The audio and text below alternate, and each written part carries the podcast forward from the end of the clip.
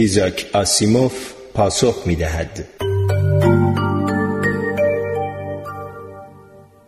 فرایند همجوشی در یک ستاره تا چه زمانی ادامه خواهد داشت؟ زمانی که پروتون ها و نوترون ها به شکل هسته اتم ها با یکدیگر جمع می شوند پایدارترند و جرم کمتری نسبت به زمانی دارند که جدا از یکدیگر هستند در شکل ترکیب یافته جرم اضافی به انرژی تبدیل می شود و به بیرون تابیده می شود هزار تن هیدروژن که هسته اتم های آن را پروتون های مجزا تشکیل می دهند به 993 تن هلیوم تبدیل می شود که هسته آن از دو پروتون و دو نوترون تشکیل شده است.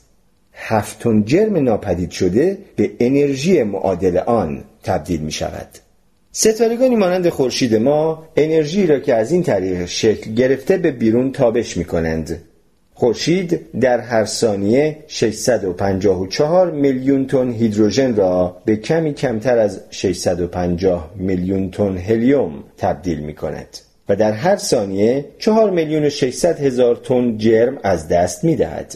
حتی با این نرخ عظیم خورشید به قدر کافی هیدروژن دارد که بتواند میلیاردها سال دیگر به کارش ادامه دهد. اما بالاخره روزی ذخیره هیدروژن خورشید هم به پایان خواهد رسید. آیا به این معنی است که همجوشی متوقف و خورشید سرد خواهد شد؟ نه دقیقا. هسته هلیوم از لحاظ اقتصادی آنقدرها به صرفه نیست. البته هسته هلیوم هم می‌تواند به هسته های پیچیده تری تبدیل شود و از این طریق باز انرژی بیشتری تولید کند. اگرچه نه آنقدرها. هزار تن هیدروژن که قبلا اشاره کردم که به 993 تن هلیوم تبدیل می شد بعد از این تنها می تواند به 991 تن آهن تبدیل شود. به هفت تن ماده که در حین تبدیل هیدروژن به هلیوم به انرژی تبدیل می شود در حین تبدیل به آهن تنها یک و نیم تن دیگر افزوده خواهد شد و با رسیدن به آهن به بنبست می‌خوریم.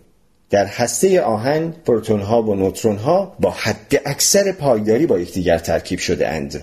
هر تغییری در اتم آهن چه در جهت تبدیل آن به اتم های ساده تر و چه در جهت تبدیل به اتم های پیچیده تر انرژی بیشتر از آنچه تابش می شود جذب خواهد کرد.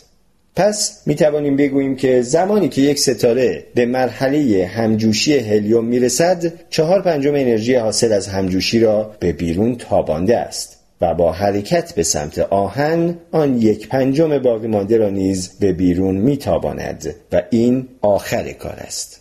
اما پس از آن چه خواهد شد؟ در فرایند گذر از مرحله همجوشی فراتر از هلیوم هستی ستاره بسیار داغتر خواهد شد. بر اساس یک نظریه با رسیدن به مرحله آهن قسمتی از واکنش هسته‌ای تولید مقادیر عظیمی از نوترینوها خواهد بود. نوترینوها توسط مواد ستاره ای جذب نمی شوند. در نتیجه به محض تشکیل با سرعت نور راه خود را به بیرون باز می کنند و انرژی را همراه با خودشان بیرون می برند. هسته ستاره با از دست دادن انرژی سرد می شود و ستاره ناگهان می رنبد و به یک کتوله سفید تبدیل می شود.